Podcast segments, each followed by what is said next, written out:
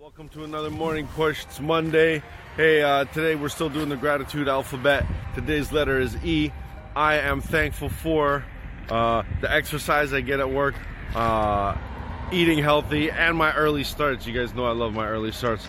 So check this out. Today I want to talk about performative allyship. This was suggested. Somebody asked me if I could say a few words. So I'll, I'll say it real quick. She just wanted an explanation, I think. Performative allyship is when you're performing like an ally. It's like you're not actually an ally, you're just performing and pretending to be one.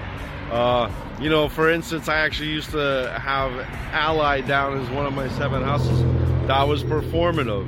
It was almost virtue signaling where it's like, I need I just needed to have something out there that said I was an ally. It's bullshit. You gotta do the work.